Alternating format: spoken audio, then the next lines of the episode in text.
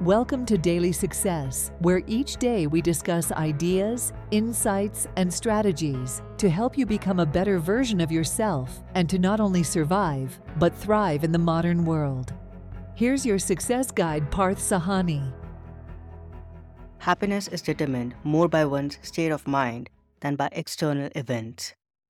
Whether our action is wholesome or unwholesome depends on whether that action or deed arises from a disciplined or undisciplined state of mind.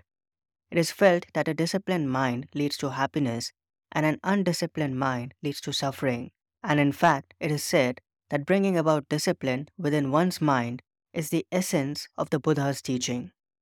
The fourteenth Dalai Lama, The Art of Happiness. Happiness plays a significant role in our lives.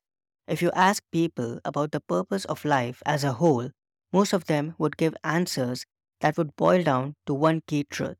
We are all seeking happiness in one form or another. Yet we all perceive happiness as something obscure and elusive, and lack a clear understanding of what truly makes us happy. External events can influence our happiness in the short term.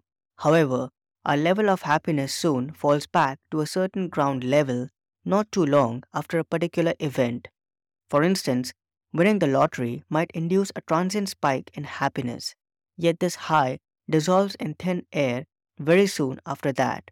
In a similar manner, people who go through trauma or encounter a sudden and tragic health issue like paralysis or a diagnosis of a terminal illness, usually after a period of setback and grief, redeem their previously lost level of happiness.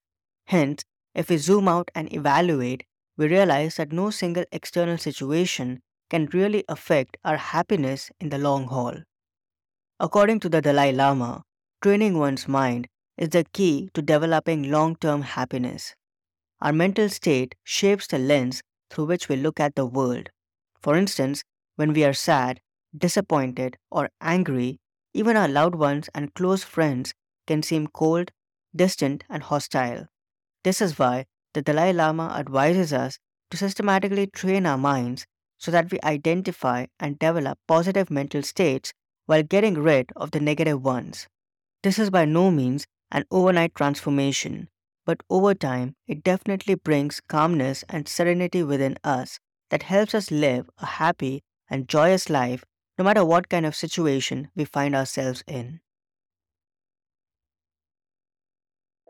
We hope today's episode added incredible value to you. For more helpful resources on personal development, philosophy, and holistic success, come visit parth sahani dot com. Have an amazing day.